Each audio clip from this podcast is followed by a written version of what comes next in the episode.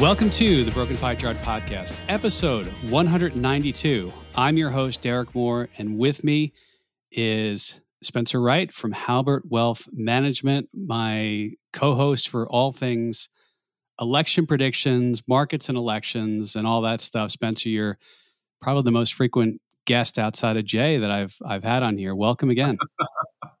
Thanks, Derek. It's it's great to be here. Well, it's it's we're coming down to crunch time in the elections, and so I want to set the table for this. What we're going to go through, and I mean, we're, we're just going to get into it. We always say, and you and I have said this in the past, over the long run, it really doesn't matter which political party's in power for the markets. And I won't bore everybody with the details, but whether it's Republicans, and I went I went back and looked at data 1923 through uh, you know 2021 and if you have Republicans and president, Senate, and House, the average annualized return is about 15.9%. And if you have Democrats, Democrats across the board, it's about 14.4%. And there's any number of iterations. I will mention since 1923, uh, we have not had a Democratic president, a Republican Senate, and a Democratic House. Has not happened. But and the other thing I'll say too is even if you look at annualized GDP, even some periods that uh, you know you would think would be kind of weak, um, late seventies, President Carter. I mean, he had still positive GDP, but that's a separate podcast. I'll, I'll try and remember to link to that. And I think Spencer, when we think about the markets and elections, really, I think what's priced in is certainly a Republican House, uh, Senate we'll we'll kind of talk about that. But I mean, when, when we think about just post midterms, typically we do see a midterm bounce, and is that because the markets want gridlock, or I, I think going back to Kennedy in '62, post uh, midterm elections, the markets have all been up, right? Uh, that's right. Um, and it's not so much a political party thing, as you point out as Wall Street likes divided government. In divided government, uh, things are slower to get done. Change is um, is slowed. Uh, no one you know party can ramrod uh, initiatives through. There has to be some element of compromise, and Wall Street loves that. And it could be a Republican president with a Democratic Congress or a Democratic president with a Republican Congress. Either way, uh, Wall Street uh, loves divided government, as the numbers show. If you if you look at it, I know you know I've talked about this before, um, but uh, the numbers are are compelling. Um, I mean, double digit returns for the remainder of the year in many cases after a midterm election. I think that's right. I mean, generally, and, and, we only have the numbers going back to Kennedy, but yeah. And it, it's interesting too. I mean, we've talked about this before in the past, Spencer. A midterm year up into the election is normally flattish to mildly up to down, right? Right. Yeah. Those years typically are, are nothing to write home about up until the election. You know, this one, obviously, for a number of reasons, um, is a down year. Uh, and so maybe we'll get some relief uh, after the election. Uh, we'll see. Uh, would certainly be nice at this point. I want to focus, let's focus on the house. And again, we, we like to tie things back to the market. The market sort of has things priced in, there's some expectations. And normally, when the market doesn't get what is expected, sometimes that could cause a little volatility. Starting with the house, and Spencer, typically right? I mean, midterm elections for presidents typically see a decline. The president's party loses seats. I think Nate Silver in 538 has what 82% chance Republicans win the House. Right. What do you see on the House? Is it really just a, a margin thing? And I want I want to ask you too. There's this uh, congressional preference poll that right now is what about plus five Republicans. Kind of give us the lay of the land on the House that's an average uh, of, of a number of of, uh, of polls. Um, so at the House, yeah, the House, Derek, really is just a question of uh, of margin. To what extent uh, will the Republicans have uh, margin in the House? Uh, you know, they're, they're not lacking very many seats right now, so their takeover of the House is is all but assured.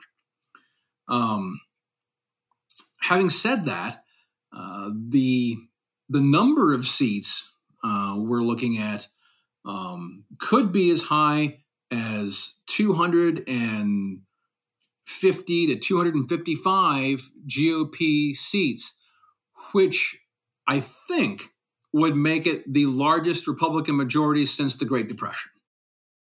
All right, so let's put a little color on that. So every election, every two years, the whole Congress is up for election. So correct.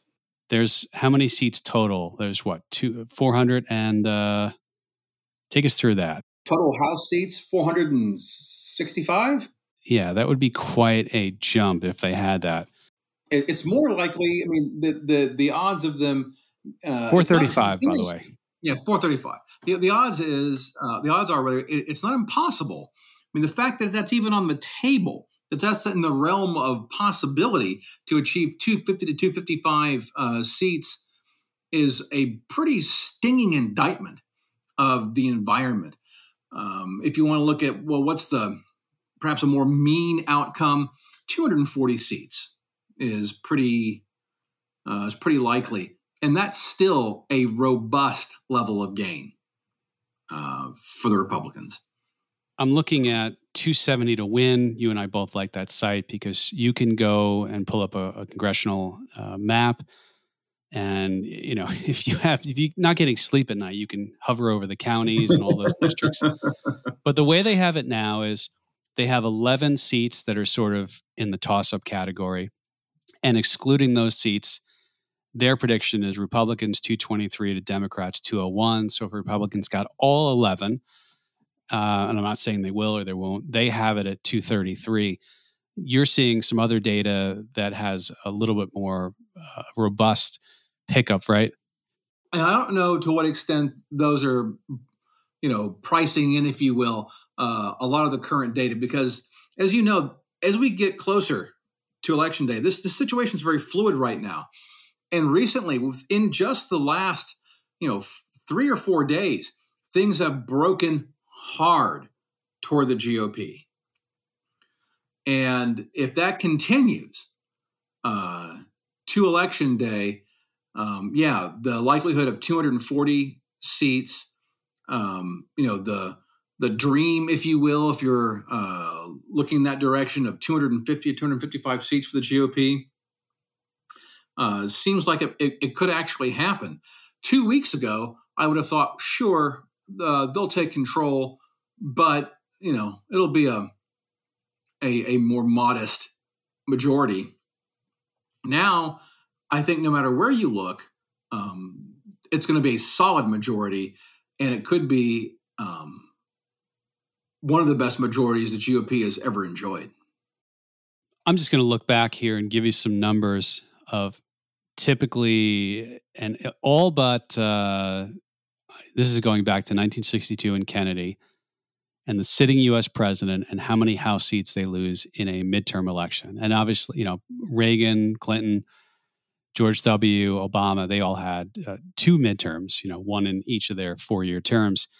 I'll give you some number. Trump in 2008 lost 40 House seats, flipped the House to Democratic. Uh, Barack Obama, his first term, lost 63, flipped it to Republican. He lost 13 in the in the second midterm. George W. lost 30 in, in his second term. His first one, post 2001, 9 11, he bucked the trend, got plus eight. Uh, Bill Clinton, 1994, lost 52 House seats, uh, went Republican. And that was significant because it had not been Republican some time. And in the second one, he picked up plus five. I'll stop there. But generally, I think that's the case. If nothing else, if you knew nothing else and you didn't even look at a poll, you'd say, well, chances are, right, sitting presidents lose seats. Right. Uh, and and the the Bush, uh, the W. Bush um, uh, midterm was really an anomaly uh, that you could attach to 9 11. Um, and I, I, think that that was really, you know, obviously the uh, an anomaly.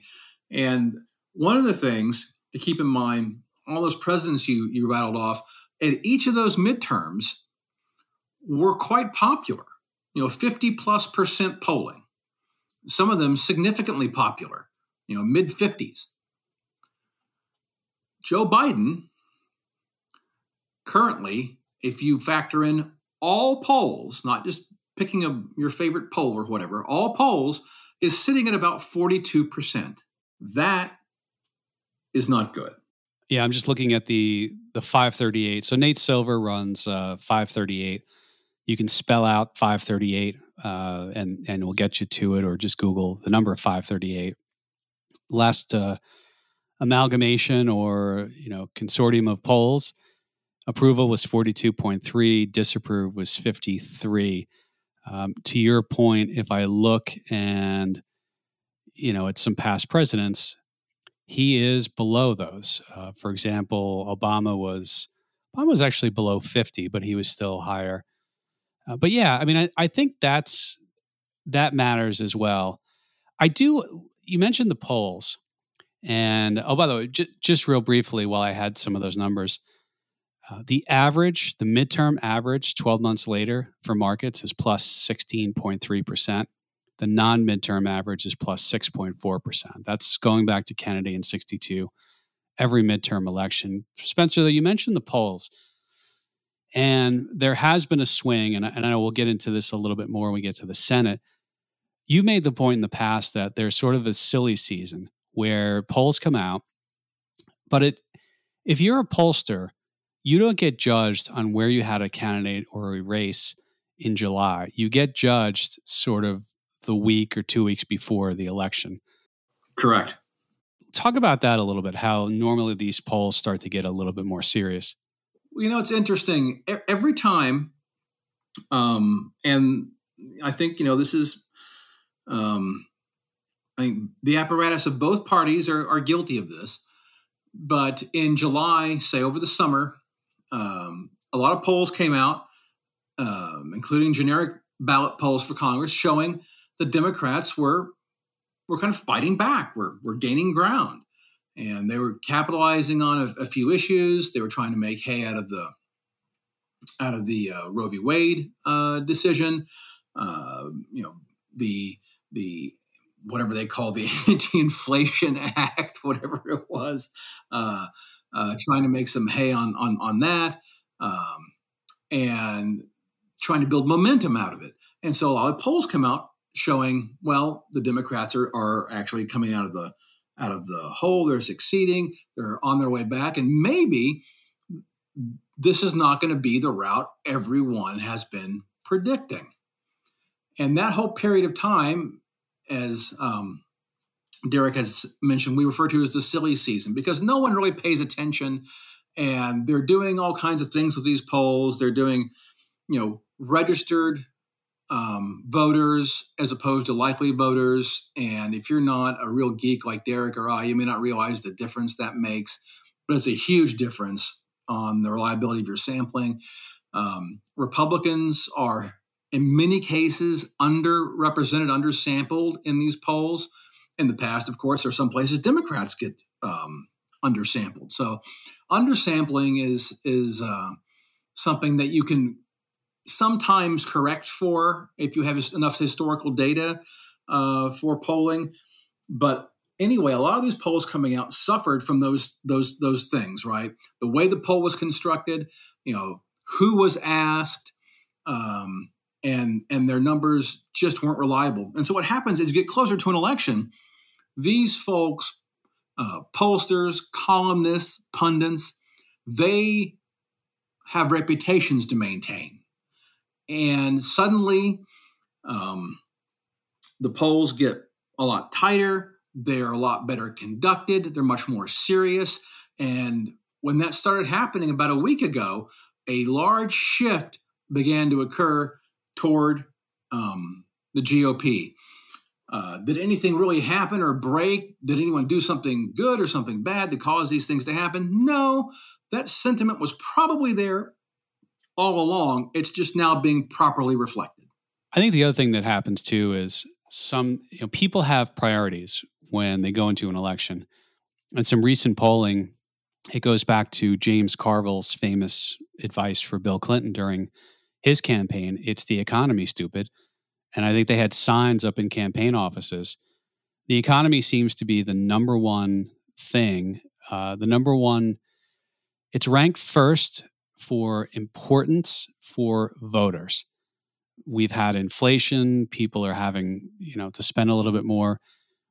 And rightly or wrongly i mean the perception is look i mean the gop if they get in there and this goes back to the split thing it's the idea okay if if the gop t- at least takes the house then there can't be any other you know gargantuan spending bills there can't be other things. And so you know we'll see. I want to get to all right let me let me set up because uh, you and i both agree and if we're wrong that would be a pretty big miss uh, but i think judging from our 2020 election uh, picks maybe maybe uh, anyway so i want to talk about the senate.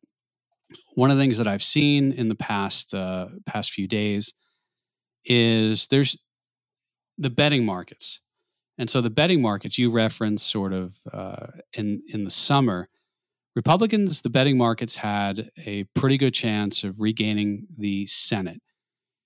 And then it switched. It was that, you know, late July, August, September. And then it started to convene back. Recently, the betting markets have Republicans at a 59.1 probability of retaking the Senate. I think uh, you and I have talked offline, you know, prepping this. You mentioned the 538 Senate forecast and Nate Silver now has either a 50 50 or a slight edge to the GOP. And so these have been converging. Uh, Spencer, that 538, the Nate Silver, that was solidly uh, blue Democratic up until recently, and then it started to change, right? A week ago, um, uh, they were giving the Democrats um, about a 78 to 80% chance of retaining the Senate. So it's very solid. Um, it, you know, uh, that it was very favorable to them. Uh, today, uh, and of course, these numbers update daily uh, because there are lots of quality polls that will be coming out every day between now and election day. Uh, right now, it's a toss up, a statistical toss up for the Senate. Um, that's a huge shift away from the Democrats. Um, and you can see it in the polls of some of these, you know, localized races. And I think, um, you know, we knew that the House was only really a matter of margin, and the ball game was really the Senate.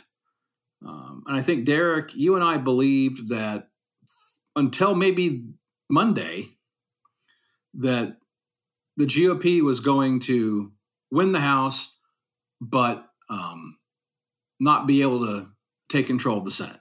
Yeah, I would agree with that. I mean, you and I have talked up up into this, and you know what? I think we should get into the races because I think this is this is sort of. But I agree. I mean, it was Nate Silver. I mean, what he does, and he does make adjustments for biases, and we'll talk about that. But that was really interesting. And I will say, when Trump won in 2016, the New York Times had a 1% probability for Trump. Nate Silver had 10%. The betting markets had a 20% probability. So it's not like, you know, everybody gets this stuff right, but it is interesting. And you and I said it was not going to happen. oh yeah. Yeah, you go back and listen. Don't go back and listen to that when we were wrong. All right, so let me let me set this up. The way that the Senate works is not every Senate seat is up for reelection like the House. And there's really, I'm going to say, probably four races that matter. Although I'm going to throw a dark, dark horse in and, and say five. I'll, I'll kind of reveal that. But it's Nevada, Arizona, Pennsylvania, Georgia, and then my dark horse, which I will save. Let, let me start with, uh, let's start with Nevada. Let's go there. And uh, in in that one, I actually don't have the breakdown of money spent. I'll, I'll bring that up, Spencer, and some of the other ones. But if we go, we look and we say, all right, what does the polling say in Nevada? Well, uh, a good site, and I'll link to this, Real Clear Politics, and you can go to their polls, and they post every sort of poll that comes in. The Real Clear Politics average is Laxalt. So this, it's Adam Laxalt. He's the Republican candidate. Uh, he is facing Catherine Cortez Masto. She's a Democrat. She is the incumbent, and usually incumbents have the power of incumbency. Uh, he has been leading most of the time. Um, it looks like here that uh, it's it's kind of a toss up, Spencer. Um, but let's kind of get into this a little bit. It is, you know, going before things really began to shift, maybe on a larger scale toward the GOP. Um, the RNC had targeted this race and targeted Nevada as winnable. Uh, that Masto was uh, weak coming out of COVID. She had been damaged. Um, uh, Laxalt uh, is a very good candidate, by the way, uh, very solid, great media presence, not very gaffe prone. Um, Masto, not a lightweight either. Uh, she she's been uh, uh, quite good on the campaign trail. But here's what's working against her um, in Las Vegas, and uh, there is something known as the Culinary Union, uh, Culinary Workers Union, and they are extremely powerful. And who they endorse typically wins, and they have been endorsing Democrats for some time. Well, they have not endorsed Laxalt. However, they've endorsed no one.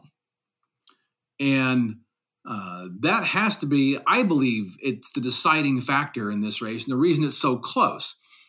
Uh, the GOP has been committing a lot of uh, money to this race, but the Democrats, uh, the DNC, and other entities have been flooding Nevada with cash.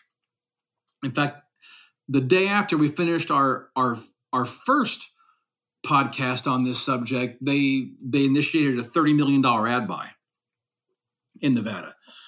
Now, I don't have the exact numbers in front of me. You may have them. Um, but Masto has spent um, a multiple of what Laxalt had. Yeah, I mean, I th- I think this is a big deal. I do have. Let me see if I can pull that up as we're as we're talking. In Nevada, and this was in CNBC. Uh, it was probably about a week ago. She had spent 19.5 million. Laxalt has spent 5.1 and he she raised 29 million he has raised 7.2 so yeah there's a disparity there. Yeah huge disparity. I will bring something else up spencer and that's mm-hmm. all these polls do have a bias and real clear politics what they do is they make some adjustments. So, so let, let me set this up and i'll let you kind of take it. Uh, nevada typically polls underestimate democrats by 1.5%. What does that mean? It means that if you look at a poll and you have to say, well, Democrats are underestimated, Laxalt is up 0.5% in Nevada. If you do the Democratic adjustment of 1.5, it puts Mastro, uh, Masto, sorry, I'm thinking of the steakhouse, at plus 1.0. Uh, they have it predicted as a GOP pickup, but I think this is a flip a coin at this point, right? Oh yeah, absolutely. And and honestly, um, the only reason it's this close um, is the lack of a culinary union endorsement. Had she received that, even with the pressures of a of a, a building, uh, perhaps um, you know, re- Republican uh, wave, uh, she may have been able to stand lack Laxalt off. Uh, but when you combined uh, a Republican, a potential Republican wave, and the generic ballot would, by the way, uh, endorse this idea. Uh, she's in trouble, and I think it's very likely that Laxalt uh, squeaks this race out. All right, so I'm putting you down for Laxalt. Is he is he your pick? Yeah, and and, and, and like you know, I'm, i mean like Laxalt by one. It's gonna be it's gonna be a narrow victory. Uh, but I think uh, all the external macro factors, and they are considerable, favor Laxalt. I think it's going to come down to turnout and the point you made about the culinary unions. That means potentially turnout won't be as high on Masto's side. I'll go Laxed, uh, Laxalt as well. Uh, let me shift to another race. And I think for this one, you know what? Let's go to let's go to Pennsylvania. Let's get into that. There was a debate last night, and the news media today. Uh, John Fetterman is the candidate, Democratic candidate against uh, Dr. Oz, the the TV doc from the TV show. Uh, last night, I believe uh, they had a debate. Some of the the media reports coming out of there did, for anyone who doesn't know, John Fetterman uh, had a stroke uh, earlier in the year, and there, has been some bad media, you know, some rough media coverage uh, of, of, him in the debate. This is one Spencer that, and let me give you the the. This is another one. He had spent twenty point three million. Oz has spent 17.9 so pretty close but this one is trending oz late right yeah yeah, it is. Uh, there, you know, and there'll probably be a couple more polls coming out uh, tomorrow. Um, keep in mind that when you look at the the evolution of this race, um, Fetterman uh, in command, really, um, up until last week, and uh, I watched that debate, and uh, I have to say, I really felt bad for John Fetterman. Um, clearly, he's had some issues after his stroke, and um, you know, it's it was just really tough. I got to give Dr. Oz credit. You know, he played it straight, in, in my opinion, and, and didn't. You know, there were opportunities where someone who might have been um, not as generous could have you know tried to score some points off of Fetterman, but Oz did not did not do that. And so, you know, the electorate in Pennsylvania is faced with a really tough situation. Even if you're a Democrat, you're thinking, well, I want to vote for Fetterman. I want to vote for the Democrat, but I think maybe his health is just not great. And, and is this going to be good for Pennsylvania? And so there's an enormous amount of indecision right now. And if you look at the polls in Pennsylvania, they historically undersample um, Republicans. We talk about you know having the correcting the data to account for that. So if you if you correct the data, um, you know it has right now the most recent polls, a YouGov poll has Fetterman up by two, so it's well within the margin of error. Yeah, I'm looking right now.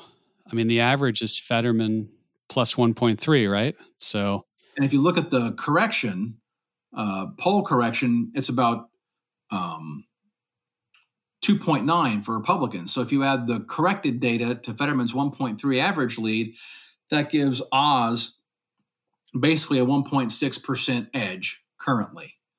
Um, but you know, there's so many unknowns now in this race. It's going to be really tough uh, to say exactly how it breaks. If I had to, if you had a healthy John Fetterman, um, I would have to say he's going. he would win. A healthy John Fetterman wins this race, even though he had some peculiar positions that a lot of folks might not agree with. I think he does. He would end up winning uh, because let's be honest here, as you and I have discussed many times, the Oz campaign was awful. There's no other way to say it. He was an undisciplined candidate. The campaign was not run well, um, and uh, it just it it seemed like they were squandering, you know, the opportunity to hold that hold that uh, seat if you're, you know, leaning toward uh, the Republicans. Um, but now, yeah, um, all things being equal, given the the macro pressures building against the Democrats and John Fetterman's unfortunate performance um, the other night, uh, I think Dr. Oz uh, wins, even though he didn't run a campaign that deserved to win, in my opinion. All right, so you've got Oz down. It's worth saying, by the way, John Fetterman. Uh, you know, you look at his education. He, he did go to Harvard. He did. He went to. Uh, you know, he was a his previous political experience. I think he's he was a mayor of a town it it's really interesting because the way our system works is once you are the nominee for a party, if you have to drop out or or something happens or it's so late it's sort of late in the game and i don't want to we'll bore everyone with the arcane rules of what you do mm, mm, mm, right but, but there's a point of no return that that you cross and absolutely yeah there have, been, there have been times in the past where you've had you know dead person's names on ballots. One of the i don't know i'm going to get sidetracked for a second but i don't know if you remember it was probably in in the 90s I, my, I you know i sort of lose track of time these days but there was a guy in Louisiana who was ingrained, you know, deeply, deeply Democratic uh, uh, district. I think was a senior member of Congress, had been in there for years, one of those types of deals. Um, and by the way, a lot of these, I mean, that's why you see people in Congress so many years. You know, it's the power of the incumbency and, and, and their districts that are really hard to get rid of people. Yeah. But this guy was indicted. I think he was still leading even if he, after he was indicted for bribery, he's still leading, still leading. And then I think at some point, I don't know, it, the case progressed more and more, but there was this guy who was, you know, spent no money. Um, I think he had, he was a Vietnamese uh, gentleman, Republican, and I don't think there had been ever a Republican in this district. And the newspaper had pictures of this guy's not the the Republican guy, the Democratic guy, with pictures of cash in a freezer. Anyway, he it was too late. They couldn't put anyone else on the ballot, and this guy wins. He actually ran for senate afterwards. He finished tenth. He never. I think he's out of politics, but no, th- these types of anomalies happen, and because people might be thinking, you know, Pennsylvania voters might be thinking, well, why didn't the party, you know, ask Fetterman to step aside or put in somebody else that might be more viable candidate? Um, and the answer is it was too late. Yeah, he's obvi- obviously yeah. I mean that's that's no joke having a stroke. He did. I mean, he went to Harvard. He's obviously uh, yeah. It was very he's a, a, bright guy and everything. Uh, so I said a healthy John Fetterman. Uh, I think wins. probably beats him. Yeah, I'll agree with you there. I'm. I think this is a coin flip, but the momentum or the trend of late is going you know, Republican. So I'm going to put this one on. Let's transfer over to another state, though.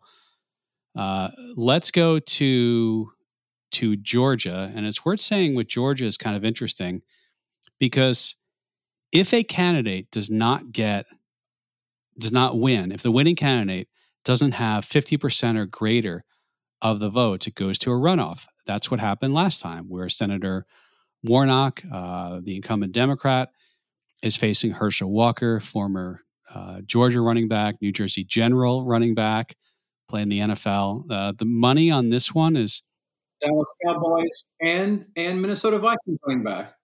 that's right. Warnock, uh, uh, as of probably two weeks ago, he had spent 41 plus million dollars on the race. Walker had spent uh, 13.2. So I'm going to cut to the chase, and I think this one's going to a runoff. It is. And let me say something about the race. Um, it's disgusting. Um, both of these guys are terrible candidates. Uh, you know, Derek, I, we say that Derek and I look at these things. It's it's not a game, but you know, we you know you can see experienced candidates, people that know how to handle themselves, that are good on the issues, that have media savvy. Um, Warnock, a little more refined than Walker, much more of a, a novice in some cases, but the sheer nastiness of this race. Um, both of these guys have apparently some fairly serious um, issues, personal issues. Um, we don't know, honestly, at this point, what is correct and what isn't. Is it a smear campaign? Uh, is it just uh, a life poorly lived coming back to bite you at the worst possible time? I don't know. But I do know it has just been um, a, a, cesspool of a campaign. Um, and Derek's right. We're not going to, we're going to have, we're going to a runoff. Let, let's say even somehow Walker gets pushed over the line because of the Republican swell, if there is one um, and there likely will be one of some dimension. Uh, it won't be by enough, and we'll have to do this all over again. When is? Do you remember? Is it end of December or mid December they do the runoff? Because they got they got to do it before um, January. Before the sun is set. Yeah. So yeah. Uh, it's gonna be it's gonna be uh, it has to be it has to be concluded. I think by the middle of December. There's a libertarian guy who's going to get enough votes, I think, to to make sure nobody wins. Right. And so they'll start they'll start the process all over again the next day. Uh, not only was this probably the one of the most just unappealing races, uh, just because of the the scandal and the you know the slanders back and forth, uh, lack of focus on things. It's just not you know. I like a debate of ideas and everything else. I don't like all the mudslinging, and all the Georgia race has been largely as a bunch of mudslinging you've been much more attuned to it than I have. Uh, I've basically been watching the numbers. I've seen highlights. Uh, I think it's it's too close to call, but it's it is.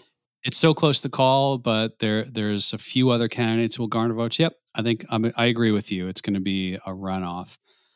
That brings us to Arizona, and I live in Arizona, so well, so you know much more about the Arizona race than I do. Yeah, I'll, I'll, give you some boots on the ground on this one. Uh, one thing that I found probably not surprising because if you turn, if you go into any house and turn on any TV and turn on any channel, you are bound to be barraged by ads. I can't wait till this is done. I say this every election. I'm so tired of the ads. I will tell you. So here's a funny thing. So Arizona, you can request to be on what's called the uh, the permanent early, uh, the mail early balloting ballot list. And all that means is you get a, a ballot in your mail. And we got ours, I think, two weeks ago. And my wife and I, we filled it out so quick. We, I mean, of course, we put thought into it, but I mean, we got it done quick.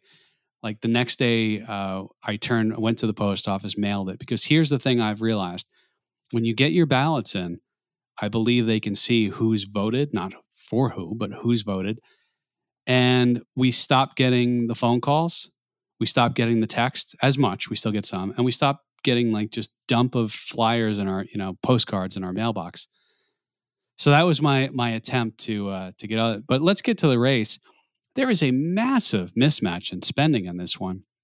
Senator Mark Kelly, who is the incumbent, um, 50, he spent 52.4 million to Blake Masters. He's the Republican challenger.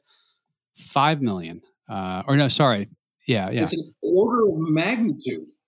it's an order of magnitude. It's 10x. It's 10 times yeah. difference.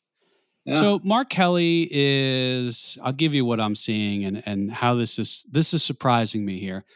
So Mark Kelly is is generally as a Democrat goes, uh, he along with Kyrsten Sinema, who's not up for reelection, they're they're sort of moderate um, they would be right of center on a lot of Democratic issues, but Arizona's become sort of a purple state, purple meaning a mishmash of Republicans, Dem- Democrats. He's the incumbent. Uh, he was, you know, he was an astronaut. Um, I thought there was no shot that that Masters, based upon the data and the polling that I was seeing, and just on how many more commercials I'm seeing from Kelly. But that all has changed. I agree. I I, I uh, thought Masters um, didn't really have a chance. I was I thought this was solidly uh, Kelly, um, but again, so many things have changed just in the last few days. Um, and I can't believe it's hard. It's hard to believe, to be perfectly frank, because um, you know Masters was an okay candidate. Um, he ran is running what I consider to be an average campaign. Kelly, um, for all of the fact that he was kind of hard to find during a lot of his term, he kept his head down, I think, quite a bit. By all accounts, has run an exceptionally good campaign uh, and has proven to be a lot more facile politically than maybe we thought. Yeah, I mean, I one of the things that happens too when you have an incumbent they don't have to go through the rough primary season, the gauntlet. And they're, you know, masters, and it's I, maybe it's my age, or I just can't. There's been so many commercials, I can't even remember the the people who were his challengers. I mean, he had to get through a primary, and, and typically in both parties, when you to get through a primary, you have to really lean into sort of uh, you know further off center of a lot of those things, whether it's further left, further right. But Spencer, I mean, it's been late. It's broken late. This has become a little bit of a toss up. I would still be surprised if Masters wins, but maybe I'm I'm just sort of have this anchoring bias where I just remember Kelly seemed like the presumptive nominee for a while. Look, if you if you lump Masters into the same category, let's say as Laxalt, that are being buffeted um, by uh, the macro pressures. I mean, look, well, we need to be very honest about this. It's not political. It, it, the facts are what they are. Every macro measurement that matters to a voter is negative for the Democrats. Every last one. That does not win you marginal races. And so you can look at the generic ballot and say the GOP is ahead by, say, five, which, by the way, is a lot. And that would tell you that if Mark Kelly is not ahead in this race by at least five points, he's not going to win. Well, the poll adjustment, uh, Kelly is the average is plus 1.5. GOP is t- typically underestimated by 1.6. That would put the adjusted poll at Masters plus 0.1, a literal razor thin, yeah, bias adjusted. Um, yeah, I mean, and you look at it, it's it's really been recent. Uh, the other thing I will tell you is they must have gotten some cash on the Republican side because I am seeing more commercials now in relation to Kelly and different commercials. I'm a believer in the macro elements filtering down to override the foibles of specific candidates or the strengths of specific candidates. Because midterm elections, much more so than a general election, are, are referendums on the sitting president, their policies, um, and the state of, of the country, beginning with the economy all the things in this category are negative. You have an unpopular president. Uh, there is the worst inflation in 40 years. You can say whether it is or is not his fault or it's a combination of folks. It doesn't matter. It's happening now when the election is. Um, there are, are, are in, innumerable things that are lining up against the Democrats. And that's why uh, maybe a candidate like Masters has a shot to beat Mark Kelly.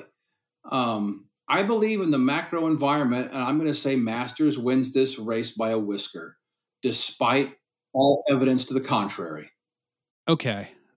I'll take the other side, and I'm going to say Kelly squeaks it out. And it's the it's purely it's kind of like a home game in in football where the home team automatically you figure is gets a little advantage. I think the power of the incumbency yeah, Kelly, Kelly could win, and if he does win, I wouldn't be surprised. But if he does win, it's going to be by I think a percent or less. So so far, uh, you've got Laxalt Oz, uh, a runoff, and then Masters, and uh, and I've got Laxalt Oz runoff and Kelly.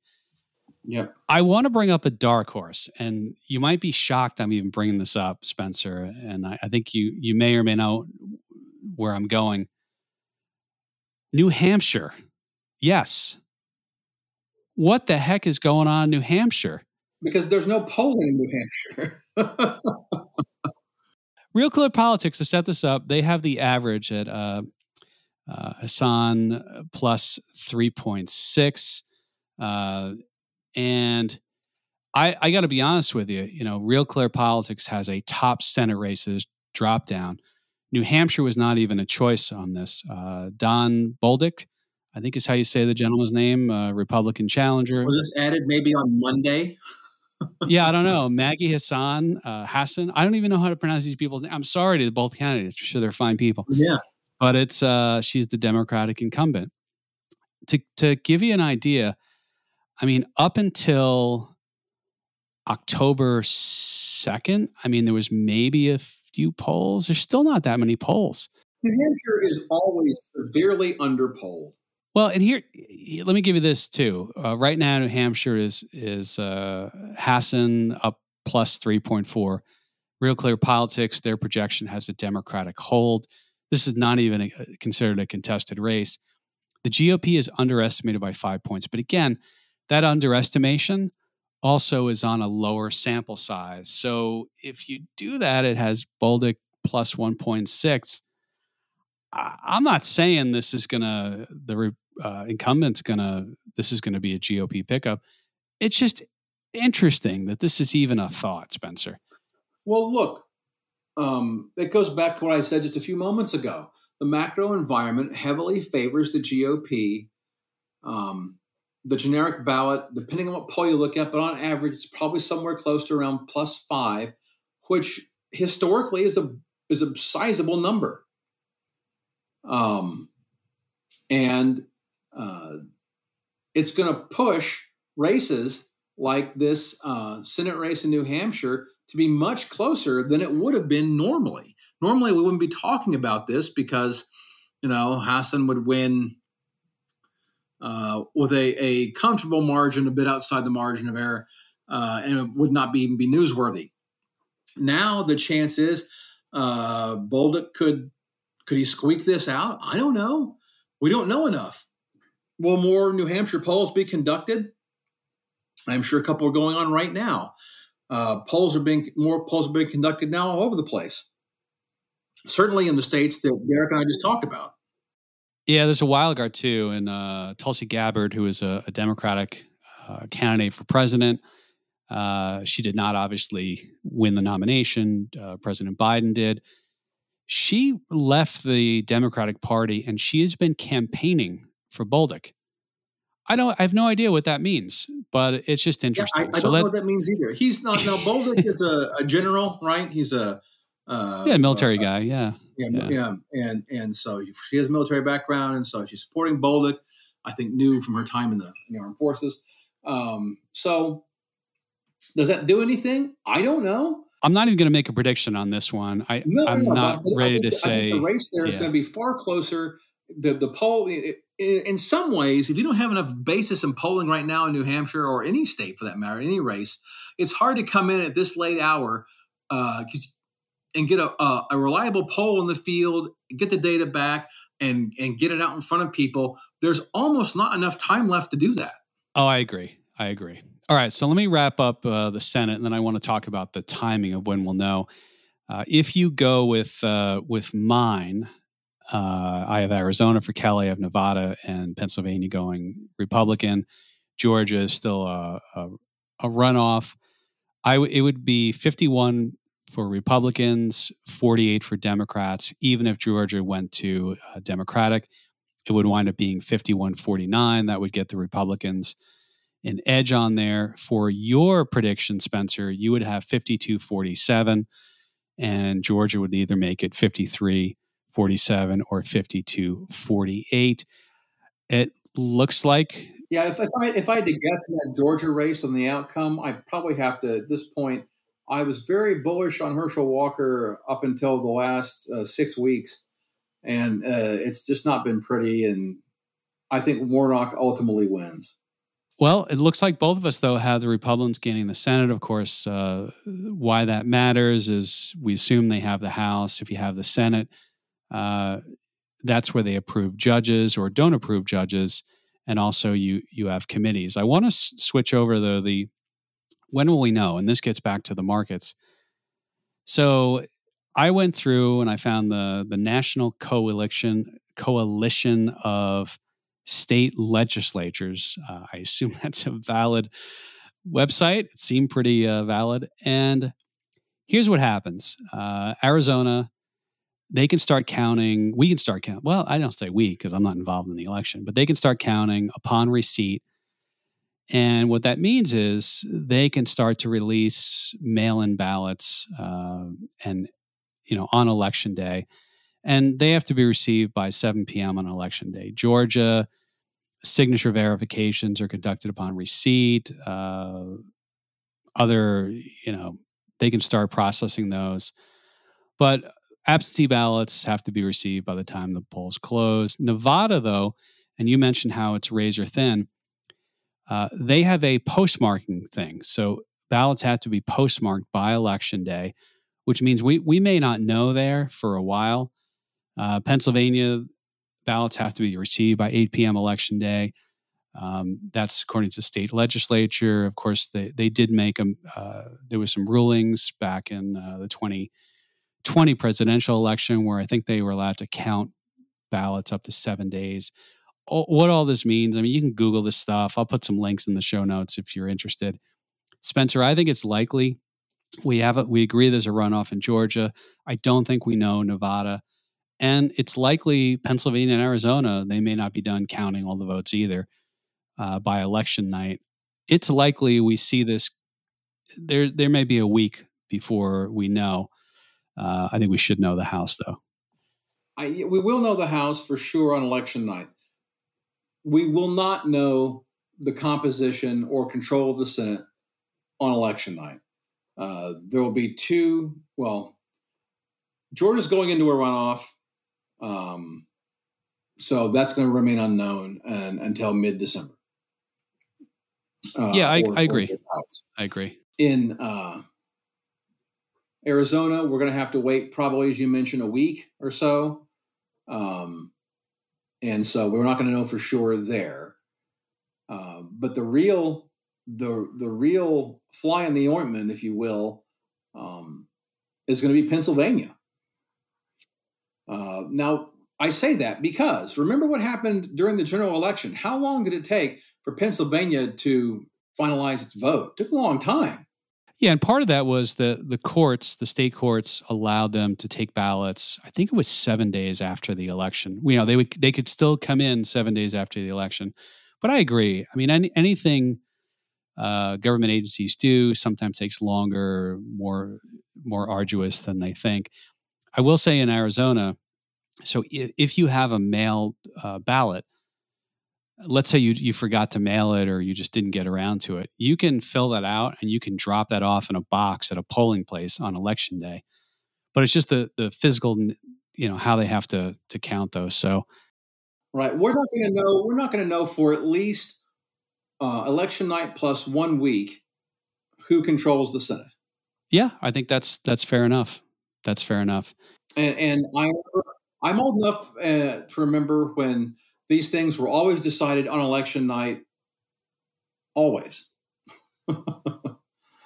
um, and that's just not the case anymore. No, and I, I don't remember.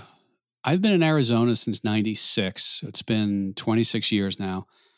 I can't remember when they allowed us to get our, our ballots by mail, but I, I haven't gone to a physical polling place in probably, I don't know, 10 years, maybe.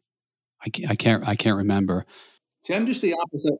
I, I always vote on election day and in person. Yeah, so you, you like that experience. I, I've decided I, uh, and it's not like there were any lines or anything. It was just, I got to tell you too, it took me two hours to fill out our ballot. I mean, we, so we either say yes or no to keeping judges.